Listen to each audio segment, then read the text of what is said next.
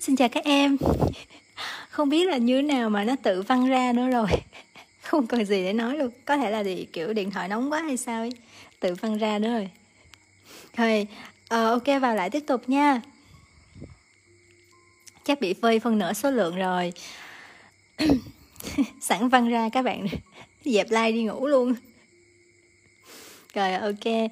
À, ở lại tí xíu đó nha. Sắp mà chắc không không cũng chưa sắp hết đâu còn dài lắm. Nhưng mà cố gắng tí xíu nữa tại vì đang trọn vẹn cái đoạn trữ tình này thì chị muốn nó trọn vẹn luôn.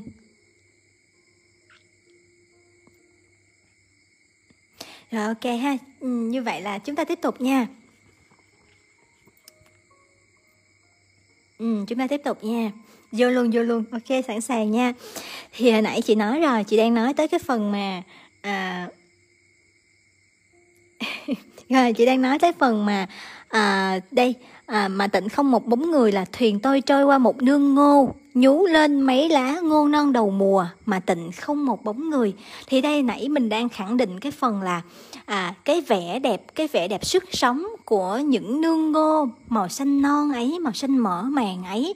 Nó khiến cho chúng ta hình dung được cái vẻ đẹp trù phú của thiên nhiên và phải có bàn tay con người ở trong đó. Thế nhưng mà nguyễn tuân lại viết là mà tịnh không một bóng người để thể hiện được cái à, sự vững chãi và sự lặng lẽ của thiên nhiên trong việc làm nên cái dáng hình cái sức sống của tổ quốc.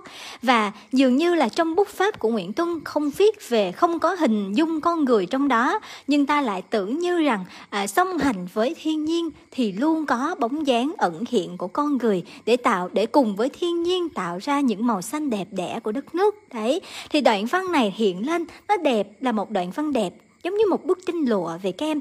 Bức tranh lụa này Nguyễn Tuân đã đã đã vẽ lên bằng một cái gam màu xanh một gam màu xanh non trong trẻo và yên lành đến lạ.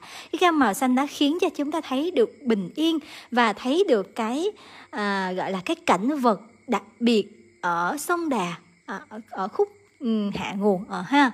Ok ha. Rồi thì bây giờ chúng ta thấy là tiếp tục chúng ta tiếp tục đi tìm hiểu.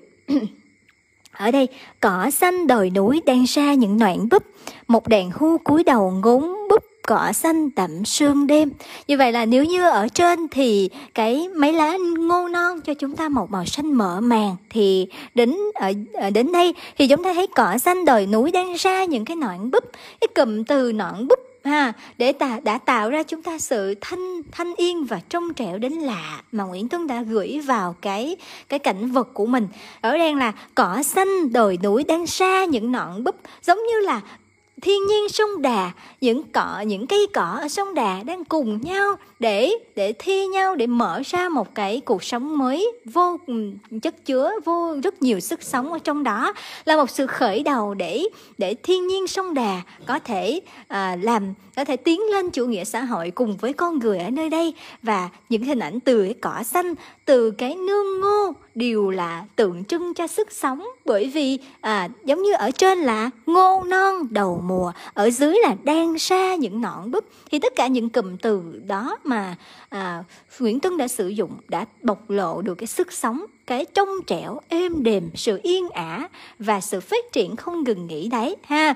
Và ở đây chúng ta thấy là những hình ảnh trong không gian nguyên sơ nó đã khiến cho chúng ta hình dung tới một từ khóa đó là thuần khiết. Cái vẻ đẹp thuần khiết của ngô, non đầu mùa cái vẻ đẹp thuần khiết của nọn búp cỏ xanh đậm sương đêm. Và cái vẻ đẹp ấy khiến cho ta hình dung về một cái không gian bao la rộng lớn không gian lặng lẽ nhưng vô cùng nên thơ đang chảy trôi trong câu văn của Nguyễn Tuân. À, và có thể các bạn có thấy là cũng một nhà văn nhưng mà à, đã đã bằng một cái bút pháp mới đã tạo ra một cái không gian mới một cái cảm giác mới trong trong lòng của người đọc đúng không?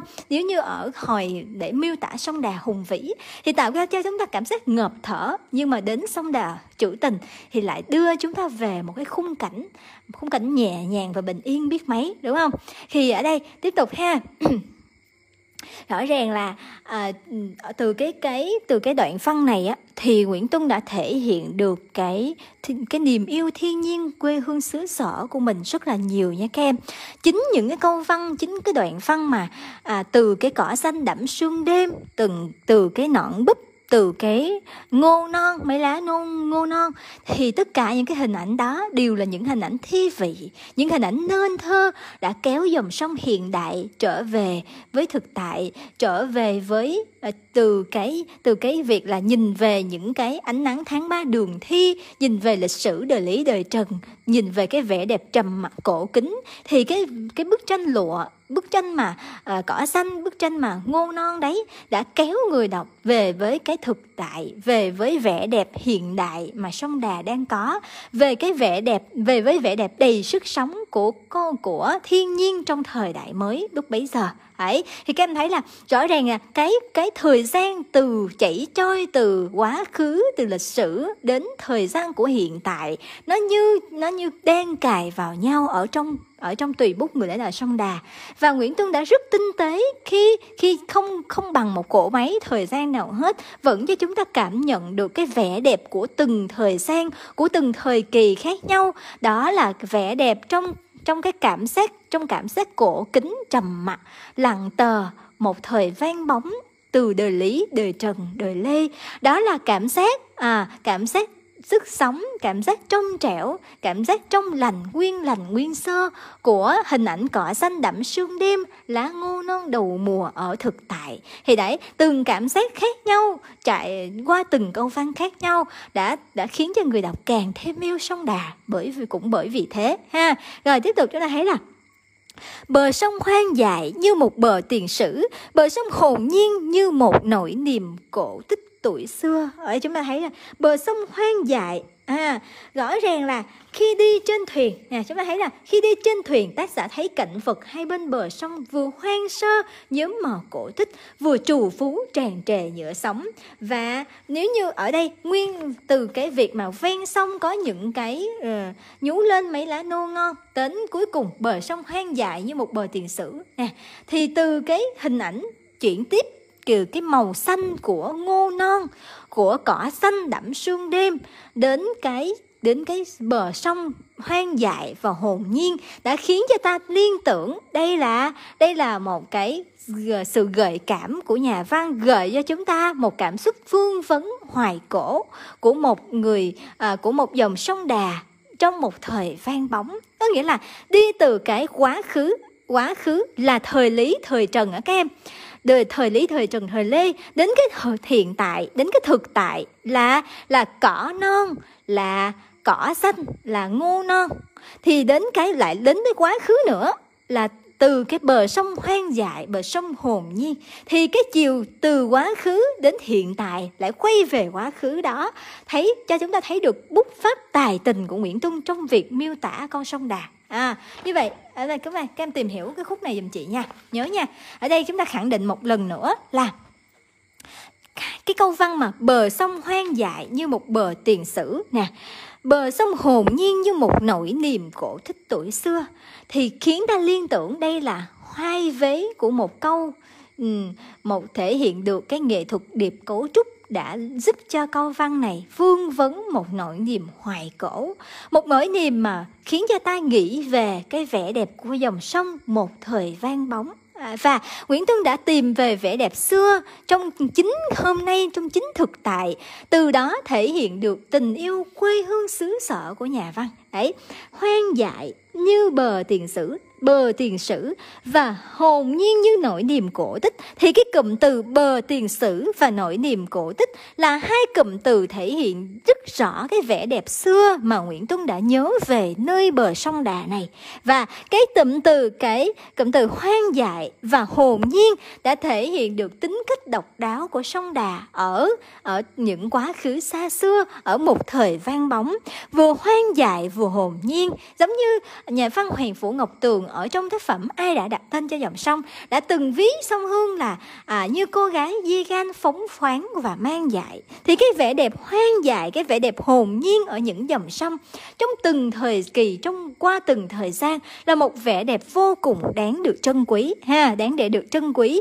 Và cái cái bờ sông này chính là cái nghệ thuật điệp cấu trúc ha đã khiến cho câu văn vương vấn vấn vương cảm xúc hoài cổ à, cảm xúc của một thời vang bóng. Và Nguyễn Tuấn đã tìm về cái vẻ đẹp xưa này trong chính thực tại trong chính hôm nay. Thể hiện được niềm yêu quê hương xứ sở của nhà văn thể hiện được cách dùng từ độc đáo của nhà văn và cách và cái kết cấu không gian và thời gian nghệ thuật vô cùng tài tình của nhà văn. Đưa người đọc trở về quá khứ về với thực tại rồi lại trở về quá khứ để nhìn ngắm được vẻ đẹp của sông đà suốt một chiều dài một thời vang bóng như vậy ok ha.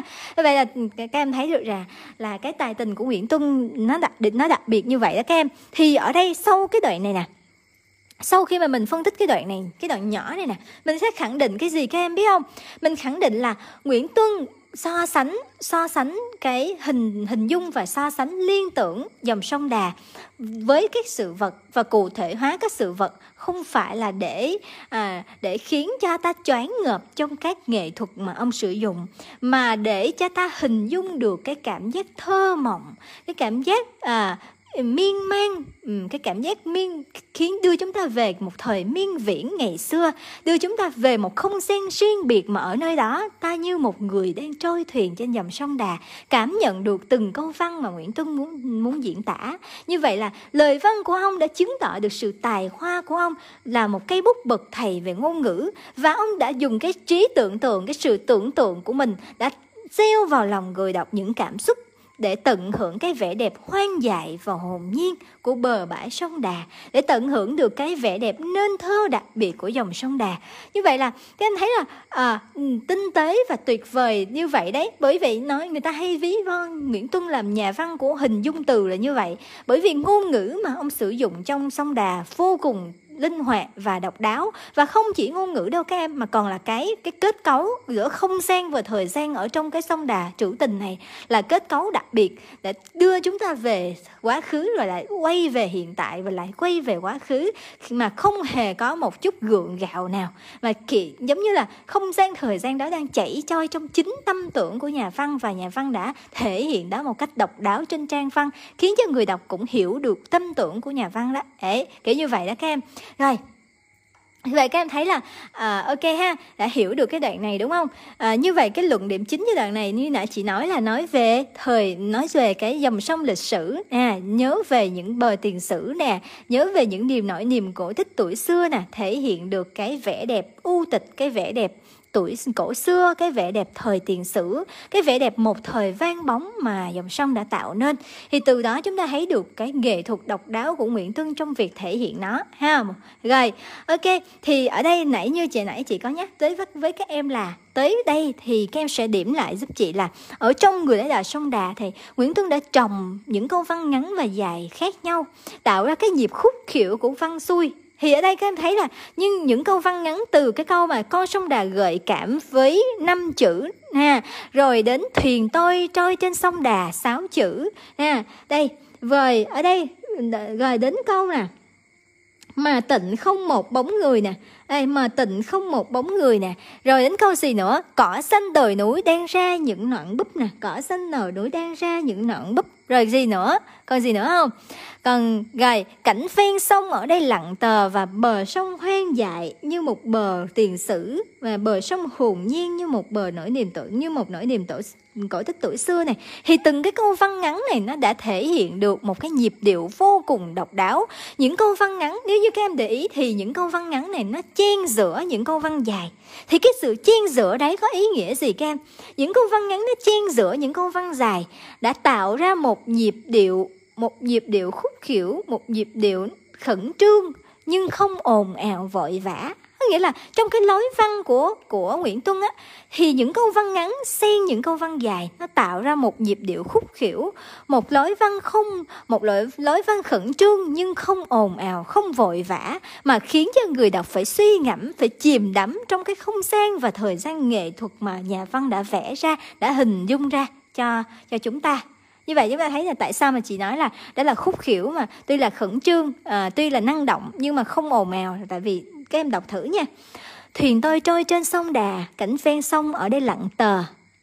Hình như từ đời lý đời trần đời lê quãng sông này cũng lặng tờ đến thế mà thôi. Thuyền tôi à, thuyền này đây thuyền tôi trôi qua một nương ngô nhú lên mấy lá ngô ngô non đầu mùa mà tịnh không một bóng người. Cỏ xanh đồi núi đang ra những nọn búp một đèn hô cúi đầu ngó, ngốn búp cỏ xanh đậm sương đêm. Bờ sông hoang dài như một bờ tiền sử. Bờ sông hồn nhiên như một nỗi niềm cổ tích tuổi xưa. Chào ơi thấy thêm được giật mình vì một tiếng còi xích lê của một chuyến xe lửa đầu tiên. À, đường sắt phú thọ yên bái lai châu. Đấy các em có thể khi mà À, khi mà các em đọc thử diễn cảm thì các em sẽ thấy là cái cái cảm xúc ngân vang qua từng cái nhịp câu văn đó rất rõ. Và Nguyễn Tuân kết hợp giữa câu văn ngắn câu văn dài như vậy là để đưa người đọc cảm nhận về một cái chiều dài thời gian và chiều rộng của không gian. À, vô độc đáo mà mà Nguyễn Tuân muốn thể hiện có nghĩa là người đọc như đi vào tâm tưởng của Nguyễn Tuân để hiểu được trong cái giây phút đứng trôi thuyền trên sông Đà đấy Nguyễn Tuân đã cảm nhận được gì đã nhớ gì về à, những ngày xưa à, đã thấy được cái vẻ đẹp của cỏ xanh của ngô non như thế nào. Ấy ok ha. Cho nên là đó là cái tài năng nghệ thuật của Nguyễn Tuân trong việc mà kết hợp trồng những câu văn dài câu văn ngắn khác nhau như vậy. Ấy kiểu như vậy ha. Rồi à, bây giờ chúng ta đi tới một cái luận điểm mới ở trong cái đoạn này, đó là chúng ta đi về, đi đi tới cái ước mơ của nhà văn. Cái này là đẹp, cái này là tuyệt vời đấy các em. Thì ở đây chúng ta thể thấy được cái khao khát hướng tới tương lai của sông đà. Chúng ta gọi chung nó là khao khát hướng tới sông, tương lai của sông đà. Cái khao khát này là một khao khát đặc biệt đấy. Ở trong ebook chị có phân tích rõ cái này đấy. Thì ở đây chúng ta thấy nè, từ cái câu này nè từ cái câu mà trao ôi này là cái khao khát hướng tới tương lai của sông Đà. Thì nhà văn đã say đắm trong cái tĩnh mịch của dòng sông. Nhưng mà à, ở trong cái lặng tờ tĩnh mịch ấy nhà văn lại thèm được một tiếng nghe thèm được nghe một tiếng còi súp lê. Bởi vì sao vậy các em? Chào ơi thấy thèm được giật mình vì một tiếng còi súp lê của một chuyến xe lửa đầu tiên. Đường sắt phú thọ yên bái lai châu nhà văn không phải là một người cả thèm chống chán để giữa cái lặng tờ u tịch ấy mà chói bỏ cái vẻ đẹp của sông đà. Cũng không phải là nhà văn cảm thấy cái sự lặng tờ ấy không nên giữ lại, không nên trôi qua, không nên còn lại, mà là nhà văn đang khao khát hướng tới tương lai của sông đà, thèm được giật mình vì một tiếng còi xích lê để như thế nào kem để muốn nhìn thấy sông đà có thể đổi mới để muốn nhìn thấy sông Đà có thể giúp đỡ cho con người. Có lẽ là Nguyễn Tuân uh, muốn vừa muốn qua cái không gian lặng lẽ mơ màng ấy để khẳng định được cái cái thèm giật mình của mình để một cái ước mơ nó hiện lên cái không gian lặng lẽ mơ màng một cách nổi bật và độc đáo Nguyễn Tuân muốn rũ bỏ mình đi khỏi cái giấc mộng xưa, mà hướng về thực tại, mà nhìn về tương lai với tất cả mong muốn của mình để gửi gắm cho sông Đà. Nguyễn Tuân muốn gửi gắm một cái khao khát rằng là đất Tây Bắc và sông Đà sẽ phải hòa vào cái không khí xây dựng xã hội chủ nghĩa ở miền Bắc trong những năm 1960 lúc bấy giờ. Rằng con sông Đà lúc bấy giờ sẽ hòa mình vào cuộc sống, hòa mình vào sự tiến lên của chủ nghĩa xã hội để góp cho góp cho cái gì các em? Góp cho con người Tây Bắc một cuộc sống mới ha. Một cuộc sống mà thiên nhiên và con người có thể cùng nhau tiến lên cùng giúp đỡ nhau hòa hợp với nhau tạo ra tạo ra được một cái cuộc sống vừa êm đềm vừa có ích vừa có giá trị ha. Như vậy là Bên cạnh một Nguyễn Tuân sắc sảo, một Nguyễn Tuân tài hoa uyên bác thì chúng ta còn thấy đây là một Nguyễn Tuân mà à, dạt dào cảm xúc, một Nguyễn Tuân đã đắm mình với thiên nhiên, một Nguyễn Tuân đã có những ước mơ bình dị đơn giản với những dòng sông trong cuộc đời của mình. Và niềm mong ước đấy của nhà văn còn đến từ một người nghệ sĩ đã dành hết tấm lòng mình cho quê hương đất nước. Tuy là không có một câu văn nói rằng tôi yêu tổ quốc tôi, trong câu trong cái thiên tùy bút này nhưng mà qua từng cái diễn tả qua từng cái ước mơ của Nguyễn Tuân thì ta thấy được rõ ràng là nhà văn đã dành tất cả tình cảm trọn vẹn của mình cho quê hương đất nước, ha. Như vậy là chúng ta hãy khẳng định một điều là nhà văn đã muốn ước mơ rằng muốn mình biến con ngựa bất kham là sông đà trở thành hiền hòa phẳng lặng, trở thành trở thành con sông có thể góp góp sức cho đất nước, cho dân tộc, cho cái chủ nghĩa, xây dựng chủ nghĩa xã hội, cho cái việc tiến lên của tây bắc lúc bấy giờ. Và các em có thể thấy là bây giờ hiện tại á, thì cái con sông hung dữ đấy đã trở thành một con sông như thế nào các em? Đã trở thành một con sông miệt mài cung cấp nguồn thủy điện sáng tới muôn nơi rồi, đúng không? Đã có những cái đập thủy điện hiện lên ở trong sông đà rồi, đã biết bao nhiêu năm qua. Con sông hùng, cái con sông hùng vĩ và hung dữ ngày nào đấy, con sông lặng tờn mà thấy được cả à, thấy được cả chuồn chuồn bướm bướm bay trên sông đà thấy được cả nương ngô à, thấy được cả nọn búp mà tịnh không có một bóng người ấy thì bây giờ con sông ấy đã trở thành một dòng sông miệt mài cung cấp nguồn thủy điện tới muôn nơi rồi các em. Và đứng trước những công công trình thủy điện trên sông Đà ở hiện tại chúng ta có nhớ về một dòng sông trong tiềm thức của Nguyễn Tuân có nhớ về một dòng sông trong trong ký ức của Nguyễn Tuân trong thiên tùy bút người đấy là sông Đà này hay không các em? Đó là hình ảnh sông Đà của những ngày lặng tờ những hình ảnh sông Đà hiền hòa cuộn chảy mà nhà văn đã đứng trên thuyền trôi trên sông và ước mơ về một ngày sông Đà có thể cống hiến sức mình cho đất nước, cho dân tộc. Ha, cho nên là ở đây khúc khúc này là một khúc rất là cảm động khi mà nhà văn đã trút bỏ hết mọi sự kiêu bạc và cái ngông nghênh của mình, đã trút bỏ hết tất cả mọi cái kiêu bạc đặc biệt ấy mà trở thành một con người đơn thuần một con người nghĩ cho quê hương nghĩ cho đất nước. Một con người chỉ có một ước mong bình dị và đơn giản thôi là sông đà ơi hãy cống hiến hết mình cho tổ quốc đi. Kiểu như vậy ha. Rồi à, cho nên là um, tiếp cái đây đây là một cái câu văn mà được triển khai có thể triển khai rất nhiều các em chú ý ha. Ừ, tiếp tục. tới cái hình ảnh là con hu thơ ngộ ngẩng đầu nhung khỏi án cỏ sương, chăm chăm nhìn tôi lừ lừ trôi trên một mũi đỏ. Hù vẫn tay, nhìn tôi không chớp mắt mà như hỏi tôi bằng cái tiếng nói riêng của con vật lành. Hỡi ông khách sông đà, có phải ông cũng vừa nghe thấy một tiếng còi sương? Như vậy là hình với hình ảnh con hu, với thơ ngộ, với câu hỏi mà Nguyễn Tuân đã tự đặt ra, thì ta thấy được một niềm yêu quê hương tha thiết và cái ước mơ, à, một cái ước mơ mãnh liệt của nhà văn ha. Từ đó chúng ta thấy rõ ràng là à, Nguyễn Tuân đã yêu sông Đà với tất cả cái hồn nhiên hoang dại của nó, đã nhìn sông Đà như một cố nhân, đã thèm ánh sáng của thời đại chiếu rọi vào đôi bờ đà sen và ông đã đưa người đọc cùng bay lên Ừ, với ngọn gió sông Đà cùng bay lên với giấc mơ mà ông đã dành trọn cho sông Đà. À, như vậy là trong từng cái câu văn này chúng ta thấy được chất lãng mạn của Nguyễn Tuân giống như là một chất lãng mạn tuyệt vời à, nên thơ một cái bút pháp trữ tình mà Nguyễn Tuân đã bộc lộ ở trong đoạn này ha. Và à, chúng ta thấy rõ ràng là à, từ cái hình ảnh mà con hưu đấy cuộc đối thoại giữa ông khách sông Đà và con vật lành đấy đó đích thực là cái gì các em? Ừ Đích thực là một bài thơ trữ tình, dường như đây là một bài thơ trữ tình chứ không phải là một thiên tùy bút nữa.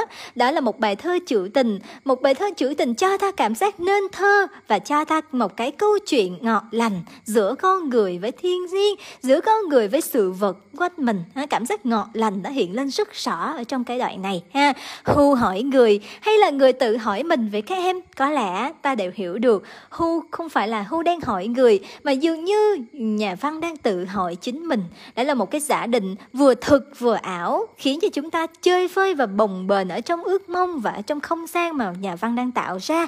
Và bằng cái nét vẽ đặc biệt này của Nguyễn Tuân thì đèn ngô hiện lên trước mắt người đọc cho chúng ta thấy được cái hoang dã hồn nhiên và cái vẻ đẹp của thiên nhiên đất nước trong cái khoảng thời gian này. À, rồi để tiếp tục tới cái câu tới cái phần, phần cuối cùng. Đó là Đàn cá dầm xanh vẫy vọt lên mặt sông bụng trắng như bạc rơi thôi. Tiếng cá đập nước sông đuổi mất đèn hô phục biến. Thuyền tôi trôi trên, dải sông đà bọt nước lên bên, bao nhiêu cảnh, bấy nhiêu tình của một người tình nhân chưa ven biết. Như vậy là cái hình ảnh đàn cá dầm xanh là đã chính thức đưa chúng ta qua một cái luận điểm mới đó là luận điểm về cảnh trên sông ha cảnh đẹp trên mặt sông. Bởi vì ở trước đó là cảnh hai bên bờ sông Đà còn bây giờ là cảnh trên sông Đà luôn. Thì cái hình ảnh đàn cá dầm xanh vẫy vọt trên mặt sông bụng trắng như bạc rơi thôi này đã mang một sức mạnh của một tâm hồn đang hòa vào cảnh vật. À, thì phải phải hòa vào cảnh vật và lắng nghe cảnh vật đến như thế nào thì nhà văn mới cảm nhận được cái từng cái hành động vẫy vọt, từng cái tiếng vẫy vọt lên mặt sông của đàn cá dầm xanh. Và một câu văn câu văn này là một câu văn có cái gì kem có cả màu sắc nè, đàn cá dầm xanh nè, vẫy vọt lên mặt sông bụng trắng như bạc rơi thôi nè. Có cả màu sắc, có cả đường nét và cách miêu tả của nhà văn vô cùng độc đáo qua con sông, qua cái câu văn này. À nhớ nha, câu văn này là một câu văn mà vừa có hình ảnh, vừa có màu sắc, vừa có đường nét.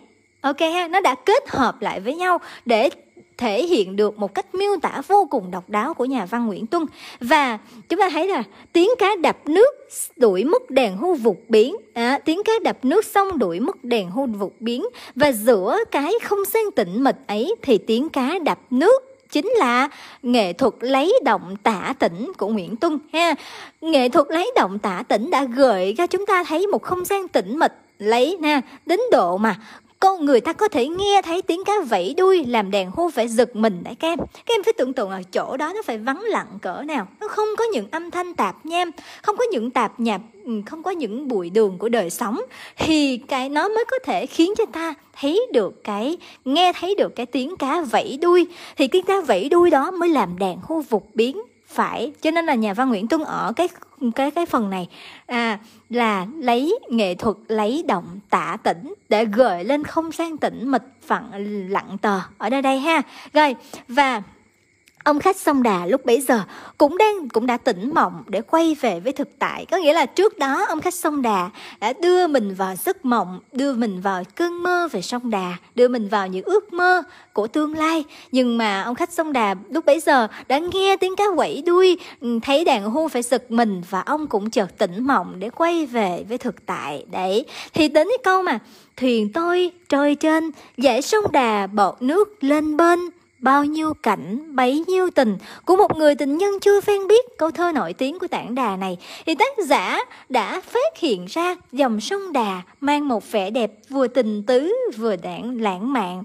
Và mang chất chứa một cái vẻ đẹp thi ca nơi thi sĩ tảng đà đã gửi gắm lại những vần thơ đấy. Thì giải sông đà bọt nước lên bên, bao nhiêu cảnh, bấy nhiêu tình. Dường như nguyễn tuân cũng đang mượn câu thơ của tảng đà để nói lên tâm tình của mình bao nhiêu cảnh vật bấy nhiêu tình cảm đã để lại nơi đây ta lại bắt gặp một giọng quen thuộc của nhà văn Nguyễn Tuân khi mà ông nhìn sự sự vật dưới phương diện gì? Phương diện tài, phương diện văn hóa, lịch sử thẩm mỹ và được miêu tả một cách tài hoa và độc đáo. Như vậy là cái phương diện văn hóa, lịch sử và thẩm mỹ ở qua cái câu thơ mà giải sông đà bọt nước lên bên bao nhiêu cảnh bấy nhiêu tình đã khẳng định được cái cái tài hoa uyên bác độc đáo của Nguyễn Tuân trong văn phong của mình, trong cách nhìn về nhiều phương diện của ông. Ha, dạ, ok nha các em. Cho nên là nhớ nha ở trên đây đàn cá dầm xanh là nghệ thuật lấy động tả tỉnh. Và ở đây đến câu thơ của tảng đà là ừ, đã thể hiện cái vẻ đẹp tình tứ lãng mạn và đậm sắc văn hóa. Ha khi nhắc đến câu thơ của tảng đà. Và từ đó thấy được việc là nhà văn luôn nhìn nhận mọi sự vật dưới phương diện Ừ, văn hóa, lịch sử và thẩm mỹ. Cố gắng đến giây phút cuối cùng hả? Các gán lên, gán lên.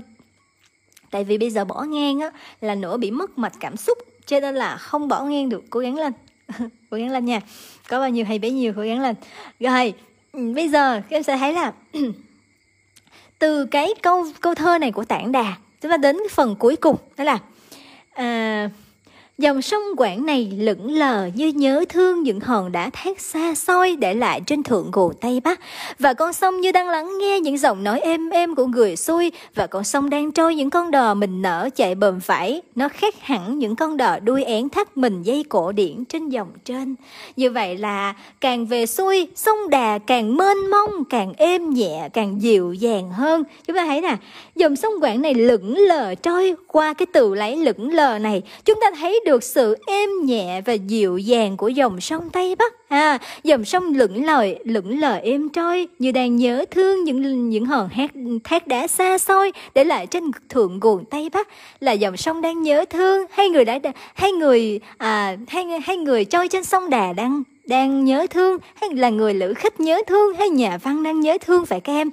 Dù là ai nhớ thương đi chắc nữa, thì cái niềm thương nhớ ấy cũng thể hiện được cái sự giao hòa và cái nét đẹp trong trong của dòng sông qua từng cái quãng mà dòng sông đã đi qua. À và chúng ta thấy rõ ràng là từ cái hình ảnh mà con sông như đang lắng nghe những giọng nói êm êm của người xuôi như đang trôi những con đò mình nở chạy bầm vải nó khác hẳn đấy. Thì đó là cách tả là cách dùng từ rất độc đáo của Nguyễn Tuân bởi vì mỗi câu, mỗi chữ ở đây đều thể hiện được là nhà văn đang gửi linh hồn mình, đang phả linh hồn của mình vào dòng sông, vào con đò, vào cảnh vật.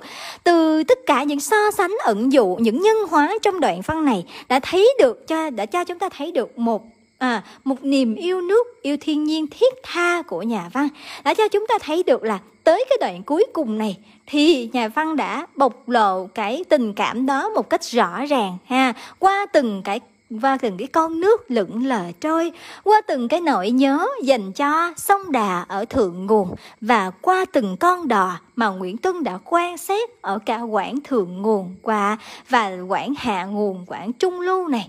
Thì đấy, thì mình thấy rõ ràng là từng cung bậc đấy đã cho chúng ta nhìn nhận một cách nhìn nhận rất đặc biệt bằng tấm về tấm lòng của Nguyễn Tuân, một tấm lòng với vẻ đẹp của quê hương đất nước và bà và một ngòi bút với nghệ thuật văn xuôi vô cùng điêu luyện đã cho chúng ta thấy những cái khoái cảm, những cảm giác một đặc biệt khiến cho chúng ta hòa mình với vẻ đẹp của sông Đà, khiến cho chúng ta trôi theo cái khúc ca lãng mạn và trữ tình của sông Đà.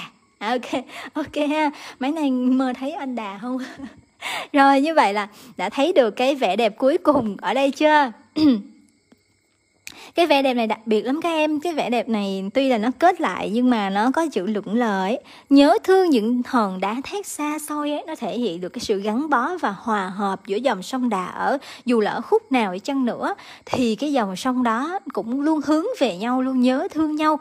Và cái đoạn này nó cũng khiến cho chúng ta thấy được là um, cái gọi là cái tâm huyết của nhà văn. Khi mà nhà văn nhìn nè nhà văn nói là Dạ, đang lắng nghe những giọng nói êm êm của người xuôi có nghĩa là dòng sông dường như đang hòa mình với con người tây bắc.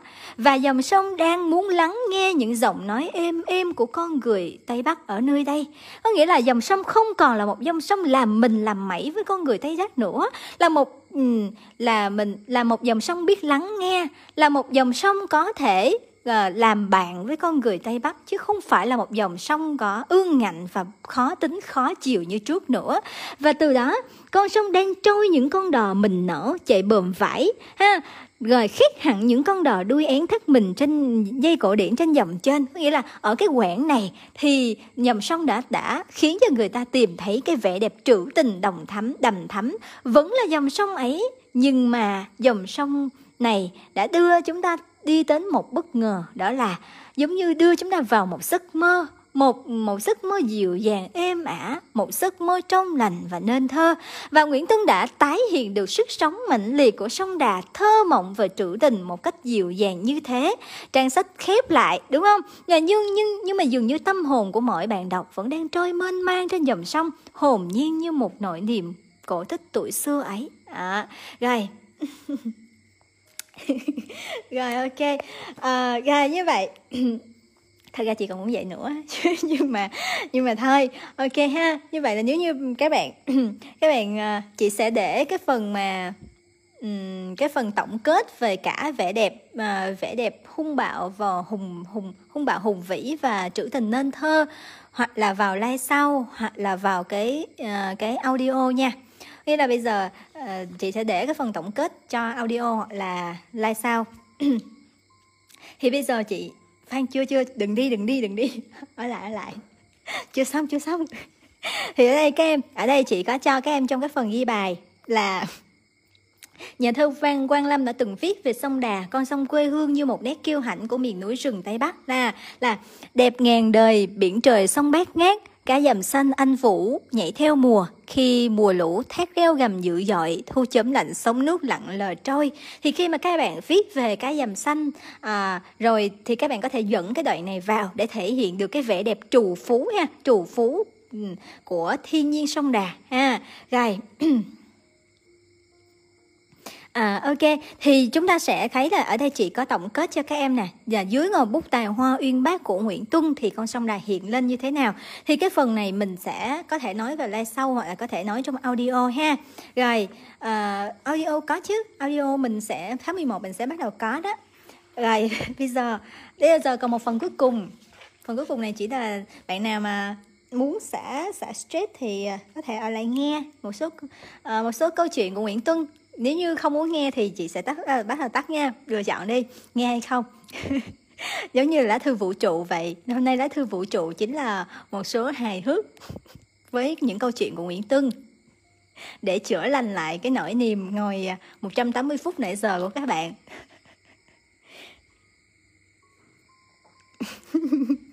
Rồi ok bây giờ là tới cái phần giải trí rồi và một phần thoải mái rồi nha. ok, còn sức quá ha nghe, phải không Ok, rồi bây giờ có thể là gác bút lại, gác tất cả mọi mọi nghiệp mỏi mệt và nghĩ suy lại để nghe đơn giản thôi về câu câu chuyện về nhà văn Nguyễn Tuân ha.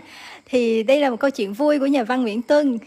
những cái câu, những cái giai thoại vui về nhà văn Nguyễn Tuân mà lần trước chị chưa kể với các em. À thì đầu tiên, nói chung là, rồi ok ha bây giờ chị bắt đầu kể ha thì đầu tiên á khi mà à, khi mà nhắc về cái tính cách của Nguyễn Tuân á ngoài cái việc là ừ, người ta hay nói là đây là một nhà văn kiêu bạc một nhà văn độc đáo vô song thì người ta hay nhắc về Nguyễn Tuân với một cái từ khóa nữa là khó tính. Người ta hay nhắc về Nguyễn Tuân với một ừ, một cụm từ là khó tính. Có lần á con gái nhà văn Nguyễn Tuân hẹn người yêu đến nhà để cho để cho bố gặp mặt.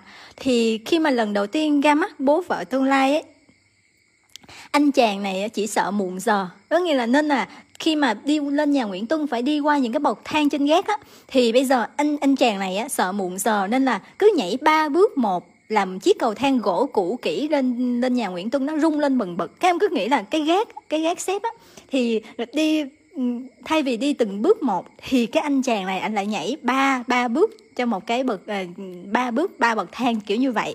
Thì đến cửa, ông, anh chàng này vừa thở, vừa gõ cửa, thì người ra mở cửa chính là nhà văn Nguyễn Tuân. Và ông liếc nhìn, ông liếc nhìn anh chàng này từ đầu đến chân, rồi ông lặng lặng đi vào. Có nghĩa là ông dùng một cái ánh mắt mà quét quét mã QR các em.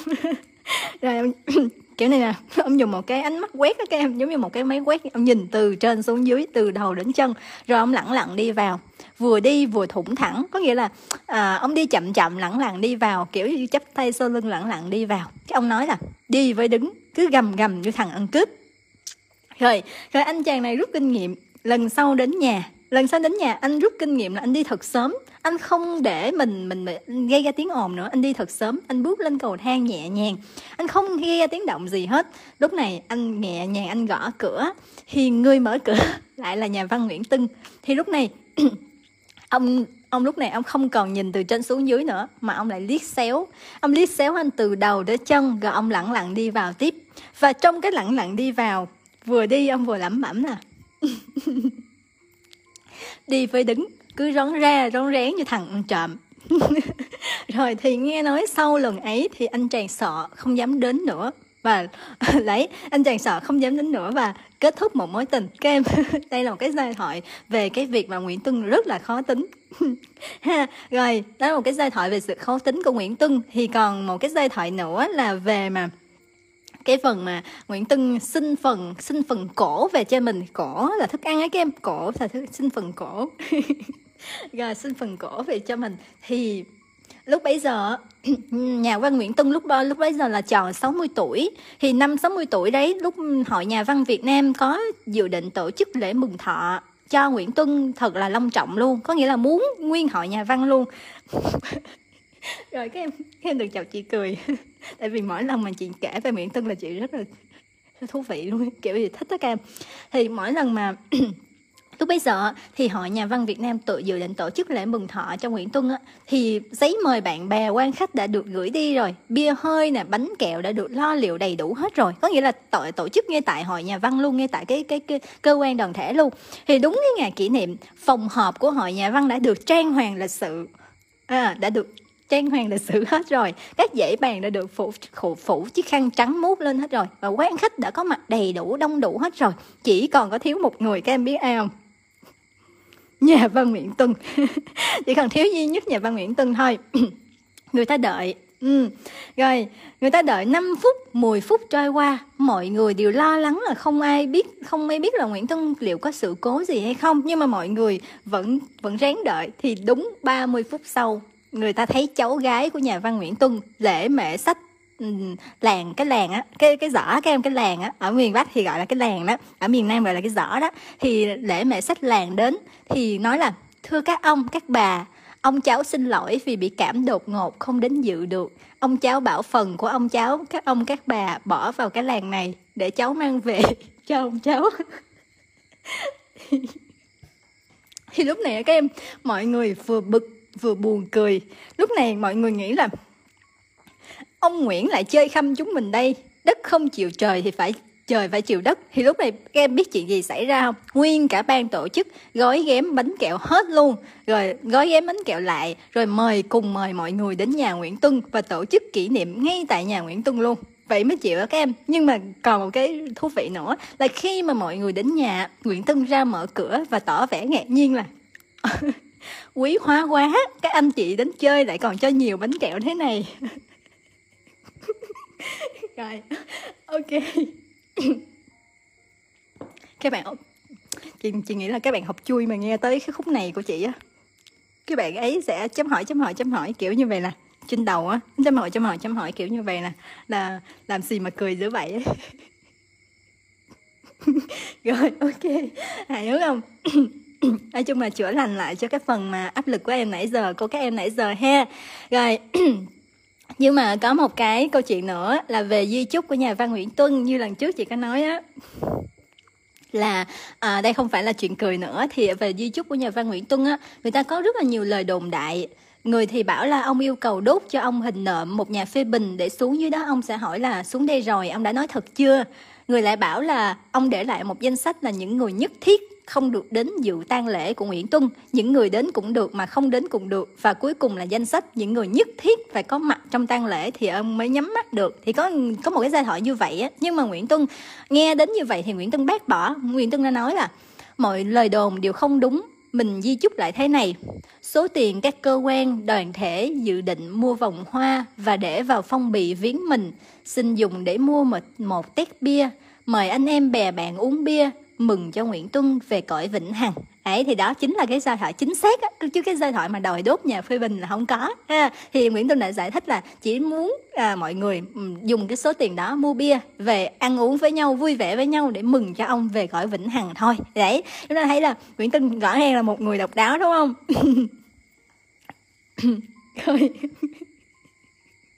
rồi đúng rồi. Thì thì từ câu chuyện à, mà cái câu chuyện mà ăn cổ đó thì các em sẽ thấy là là tính cách của Nguyễn Tuân rất là độc đáo nhưng mà Nguyễn Tuân đã được được mọi người yêu thương rất nhiều ấy. Rồi ok ha. Như vậy là một chút chuyện vui kéo một chút chuyện vui mất thời gian của các em tí xíu thôi. À, thì như vậy là bây giờ ta chúng ta đã xong cái phần sông đà trữ tình rồi thì chỉ có một cái nhắc nhở đối với các em là khi các em nghe sông đà các em hiểu là một chuyện các em viết là một chuyện khác nha không nó sẽ thách thức các em ở chỗ là khi các em đặt bút viết thì các em sẽ không biết viết từ đâu như thế nào. Cho nên lúc nào khi các em viết các em cũng sẽ phải để ebook bút kế bên giùm chị và để cái phần mà à, những cái phần mà tờ giấy ờ, tờ giấy tờ giấy ghi bài này kế bên giùm chị. À, lần trước chị không yêu cầu điều đó nhưng mà bây giờ những cái lần đầu các em viết hãy để kế bên để xem là đầu tiên mình có cái gì? Có nghệ thuật. Nghệ thuật trong cái câu đó là gì? Trong cái đoạn văn đó, luận điểm luận là gì? Nghệ thuật là gì? Các em dẫn nó trước. Rồi từ từ các em triển khai ra nội dung. Có thể lúc đầu nó hơi khó và nó hơi lâu, nhưng mà khi các em đã nhớ được bài rồi, thì sau này các em viết rất tốt, viết rất dễ. Cho nên là cái giai đoạn đầu nó hơi khó khăn và nó cần các em tham khảo một chút xíu. Cho nên là chị không có chấp nhận khi mà các em phải tham khảo giai đoạn đầu. Cho nên là miễn là các em cố gắng với cái kiên nhẫn với cái tùy bút người đây là sông đà này nha. Rồi, nó ngợp quá à. Đúng rồi, nó nó nhiều nó nhiều cái, nó vừa nghệ thuật vừa nội dung, nó đang xen nhau. Lại một bên là hùng vĩ, thì phải phân tích nhiều động từ, phải, lại là một bên là trữ tình, thì phải nhẹ nhàng êm ru với nó. Thì nó đòi hỏi một vốn từ vựng phong phú của các em và đòi hỏi được cái trí nhớ của các em tốt nữa đâu chị không nói xong đà dễ? Nhưng chị hy vọng là sao không vì cái khó của nó mà bỏ mặt nó thôi. Thì ví dụ như bình thường các em học xong đà à, người em học một bài khác hai tuần ba tuần thì em hãy cho bản thân mình học xong đà tự khi mà sau khi mà học học live xong á thì sau đó những ngày tháng sau mình mình tự ôn lại thì phải là 4 tuần 5 tuần chậm mà chắc là được chứ không cần phải nhanh vội gì hết. Ok ha? Rồi tạm biệt các em. Chúng ta sẽ gặp lại nhau vào live tiếp theo và trong live tiếp theo chúng ta sẽ đi phân tích hình tượng người lái đò sông đà nha. Chúc các em ngủ ngon.